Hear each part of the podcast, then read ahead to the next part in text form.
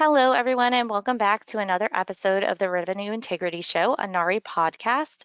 My name is Jacqueline Fitzgerald, and I am the director of NAHRI. For those of you who might be a little bit less familiar with what NAHRI does, we are the National Association of Healthcare Revenue Integrity. We provide advocacy and leadership for the revenue integrity profession, as well as news, resources, uh, and policies and procedures, and this wonderful podcast that you're all listening to. For more information about NAHRI, you can go ahead and visit us at NAHRI nahri.org. That's N-A-H-R-I.org. So the last time that we met or that we had an episode of the podcast, we talked about clinical documentation data and how it holds the key to relieving physician burnout. My guest on the last episode was Mary Pat Langer, Director of HIM Services at Deliver Health. So if you did miss that episode or any of our past episodes, you can find them up on the NAHRI website or streaming across any of your favorite podcast platforms. Today, we'll be talking about the state of price transparency, which has made great waves this year uh, since the implementation of the price transparency rules. My, my guest on today's episode is David Mistkawi, Vice President, Access Management Solutions at the SSI Group. David, thanks so much for joining me today. Oh, well, thank you. I'm glad to have this opportunity. Absolutely. So before David and I go and uh, get into our discussion about price transparency, just a quick reminder that the application period is open for the NAHRI Leadership Council. Uh, this is for the 2021 to 2022 term. If you are a current member, we do encourage you to reapply just so that we know you are interested in joining us for a second year. If you're not familiar with the council, we've got some information up on our website, uh, nahri.org. If you go over to the networking and events tab, there's a drop down over there uh, for the council, and that'll link you over to the application, um, as well as provide you some additional information on um, the audience that we're looking for to focus our discussions and our research through the next year of the council. If you do uh, apply for the council, whether you're accepted or not, through uh, the 17th of September, that will make you eligible for a free on-demand webinar. Uh, there are details on that offering, as well as the information about the coupon code that will be provided at the end of the application for you. And just for a little bit of background information, the NAHRI Leadership Council focuses on bringing together revenue cycle and revenue integrity leaders from facilities across the country. So this is primarily focused on folks in those rev cycle, rev integrity manager, director, VP, and so forth roles. Uh, we do also encourage folks in compliance, HIM, and coding leadership uh, to apply, but we try to focus our research and discussions on what's going on within facilities specifically uh, so that the, uh, the, the year is completely focused on uh, exactly what's going on in those facilities, what you're working on, what you're struggling with, um, and getting some cutting edge research out there. So with that, Dave and I will go and get into our discussion about price transparency. Uh, so David, could you tell me first uh, just a little bit about the CMS price transparency rule that went into effect January 1st of this year uh, and what the current state of price transparency looks like um, and, you know, sort of a little bit of background on that rule and what the requirements were. Mm, okay, great. Certainly. Um, well, let me start by giving somewhat of a background. I mean, first, um, you know, providers are increasingly uh, paying more attention to their patients' uh, personal financial impact for the services they are providing, as well as their digital experience. Uh, this is becoming a necessity as healthcare costs continue to increase and patients are becoming more savvy in the consumption of these services.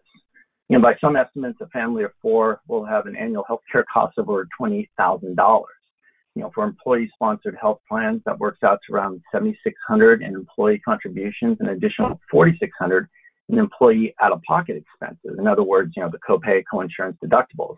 Now, this this is an increase of around five percent over 2019.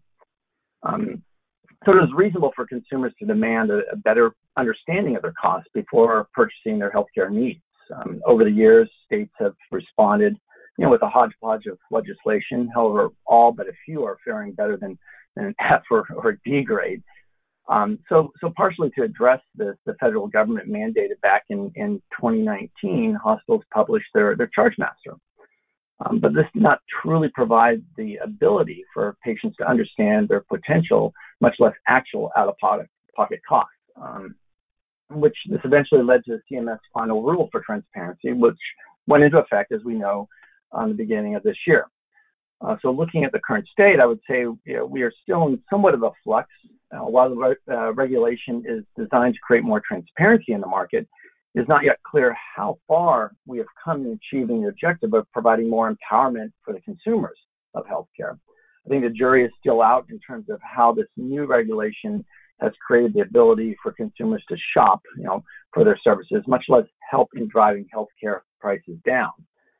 And now, to be fair, uh, there are some outstanding solutions in the market, and hospitals are embracing these tools. However, what makes it complicated for both the provider as well as the patient to determine the true out-of-pocket expense is, is I like, like I said, threefold. Um, first, you know, is the ability to drill down to a hospital's contracted allowable with the insurance company for which the patient is insured. In other words, how much will the insurance company pay for the procedure?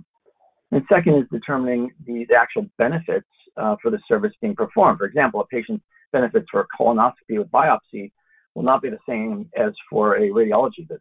Uh, the coinsurance, as an example, may look quite different depending on the patient's insurance plan.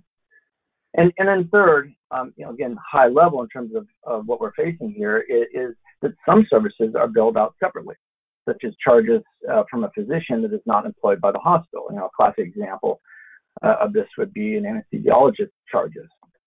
Uh, this uh, prevents the patient from knowing the true cost for the procedure until the actual bill arrives.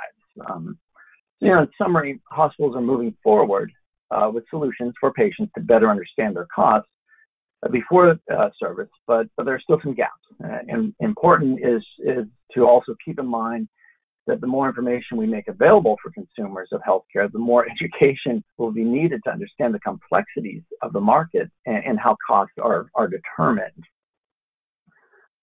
I think that that uh, puts us uh, to to where we are today in terms of, of the current standing. Um, we're in the deployment phase, um, uh, but but still there there there are kinks to be worked out as we move forward. I think you asked me um, uh, how um, explain the rules briefly. Is that correct? Yeah, if you could a bit. Yeah. Um, so there, the way I look at it, there, there are two primary requirements. Um, first, there's the deployment of a consumer-friendly estimator tool for, for 300 defined CMS shoppable services, um, whereby um, uh, it should be searchable by plain language descriptions together with the billing codes. Um, you have to have the payer-specific negotiated charges, hence the allowable, so that the patient's benefits can be calculated against uh, what will be paid and hence what the patient will owe. Um, and for the uninsured, there needs to be the stated self-pay rate. Um, and as it relates to primary shoppable procedures, it, it, needs to be grouped with ancillary services. In other words, all costs related to the primary procedure code must be included. You know, as an example, using a colonoscopy, it has a primary diagnostic procedure code 45378 to drive the primary cost. However, there are costs related to the drugs being used, physician, physician services, pathology, interpretation of the results, and facility fees, which all need to be incorporated in the patient estimate. Um, the estimator tool itself needs to be displayed prominently on, uh, on the patient on the hospital's website, and, and, you know, lastly, the data needs to be updated at, least annually. And, and that's the, the, the first requirement is is this tool um, on a hospital's website for a patient to self calculate the estimate for the procedure um, with those specific requirements associated with that. I mean, the second requirement is, is to have a machine readable file that contains five standard charge types for the 300 defined services. And, and those charge types are one, the gross charges. Uh, second, you have to have the payer specific negotiated charges for each in-network payer uh, de-identified minimum and de-identified maximum negotiated charges for each of the services, and the discounted cash price for the services, all within these um, uh, five machine readable uh, files, or, or, one file with the five charges. Great. Thank you for that overview, David. Um, so uh, I think when you know we first heard about the price transparency rule, um, we knew it was going to be a bit burdensome, but obviously the healthcare uh, universe has been flipped upside down, um, you know, since that rule came out and even since the implementation date. Uh, what are some of the ways you're seeing hospitals, payers, and patients uh, being affected by this rule? Well, I think patients first. Um, you know, as more costs shift to the patients, consumers of healthcare are increasingly uh, wanting to shop, compare costs, and budget for the medical expenses. Um, uh, just like we do when we realize our Toyota 4Runner will um, need new tires, uh, which mine uh, recently did. Um, you know, despite the new regulation, patients continue to be challenged in finding and understanding uh, the cost of healthcare uh, there's still an information disconnect between patients and the payers and the hospitals. As I mentioned earlier, the devil is in the details um, when understanding and budgeting for your healthcare needs.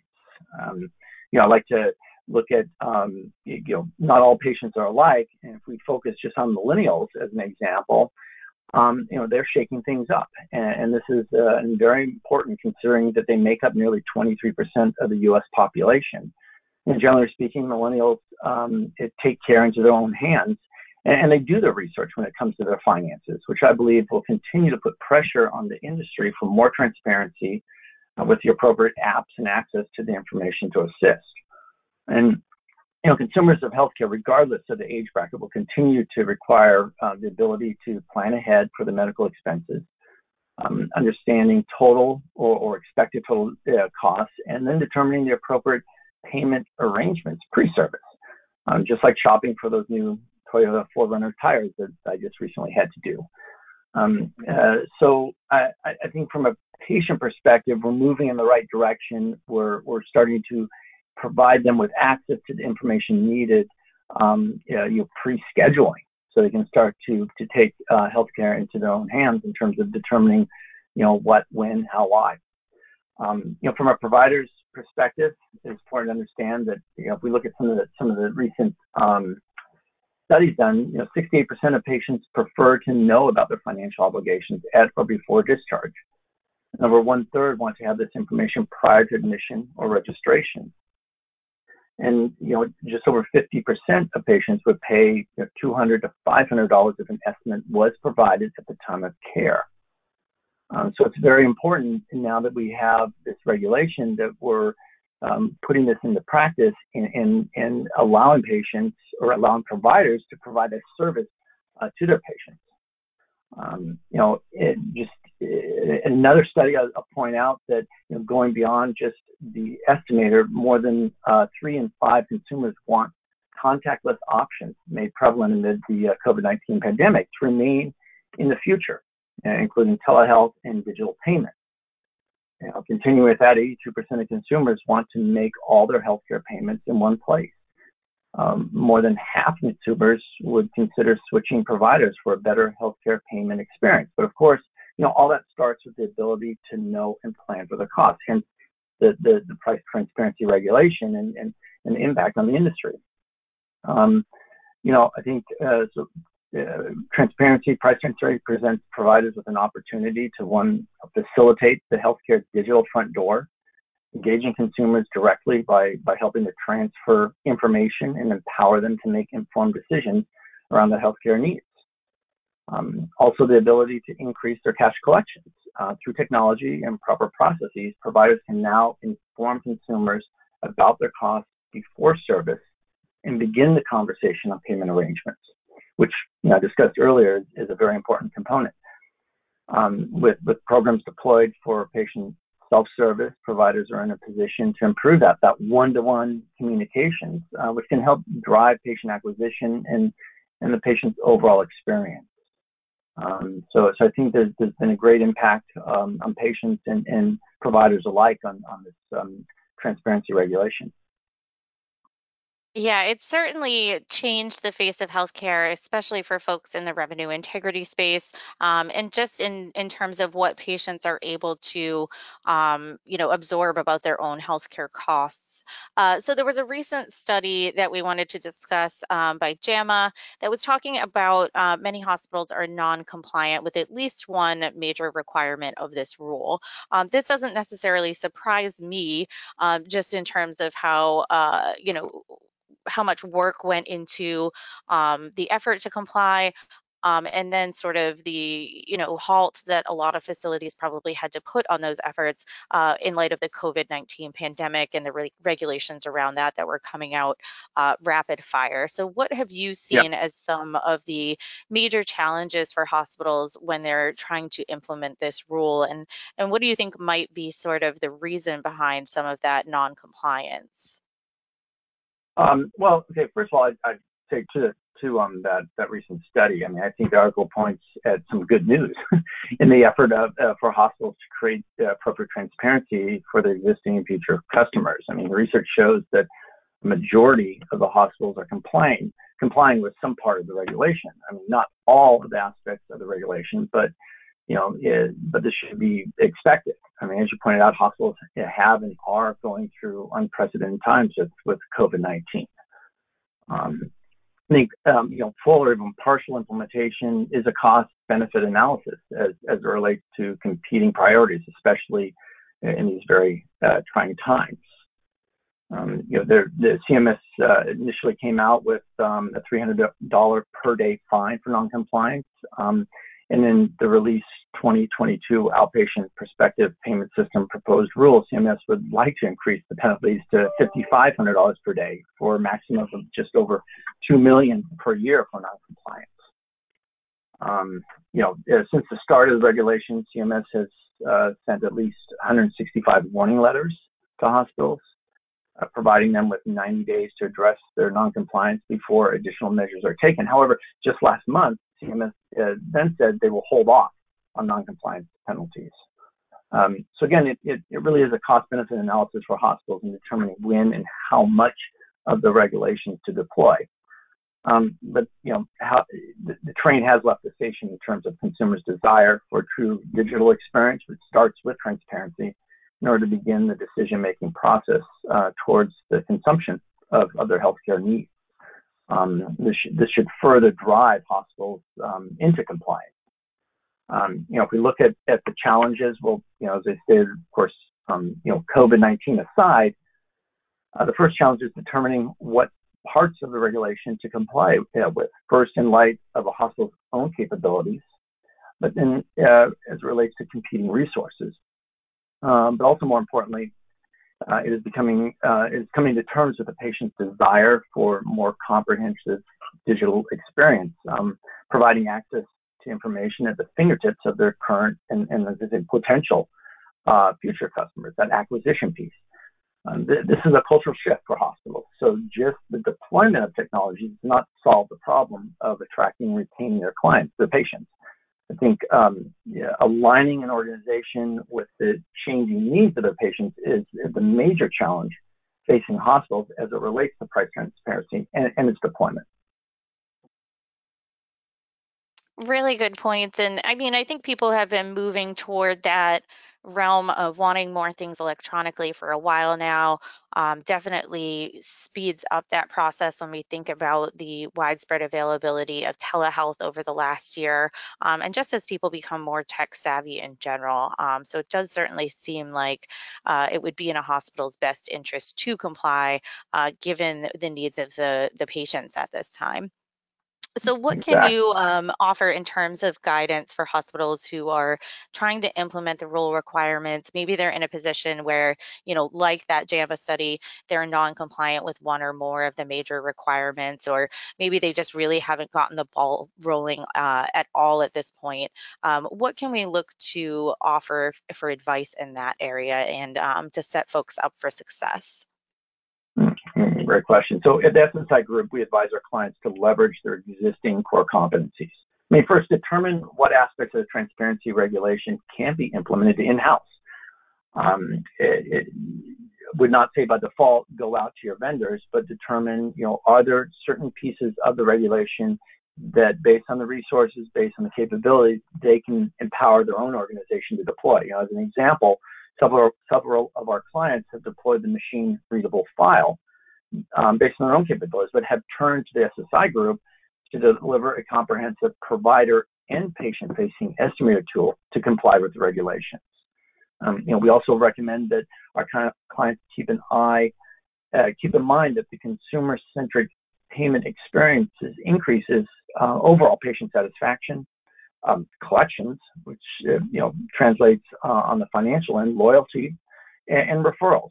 So that as they roll out these these new patient digital experiences, they keep their eye on the core objectives that they have.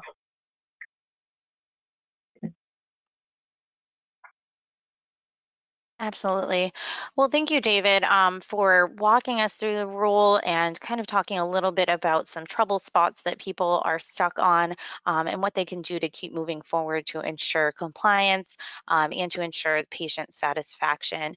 Any other thoughts you'd like to share uh, with the audience relative to the price transparency rule? Yeah, I mean, just we look at strategies uh, for success. Say at the SSI Group, um, we focus on working with our clients to enhance the quality of the patient financial interactions.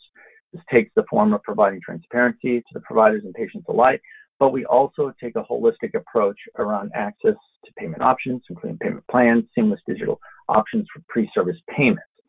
You know, as it relates um, to the transparency regulation, the strategies that we see succeed are uh, most are hospitals that look at the spirit of the law uh, with a focus on creating interaction with their patients and consumers. Um, making sure uh, that the online patient estimator is easy to find and use. Um, successful deployments include options around online patient estimator for patients to request additional information, as well as the ability to schedule an appointment after uh, successfully uh, completing an estimator for the procedure.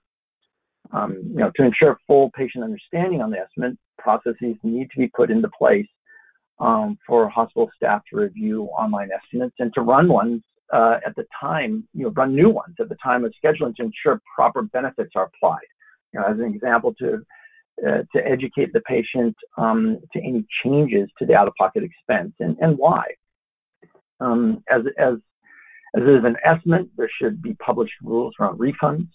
In addition, there, there needs to be clear understanding of the patient's financial responsibilities and overall collection policies.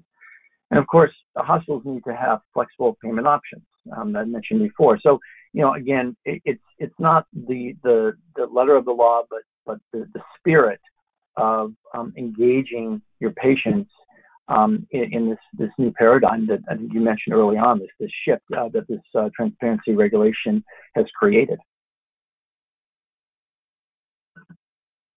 Absolutely. Well, fantastic points all around, David. And I thank you for taking the time to talk through all of this with us and share your insight from what you've seen out there in the industry. Um, and really great to have you on the show. And we welcome you back to join us and, and share your expertise anytime. Well, thank you very much. Appreciate the opportunity. Absolutely.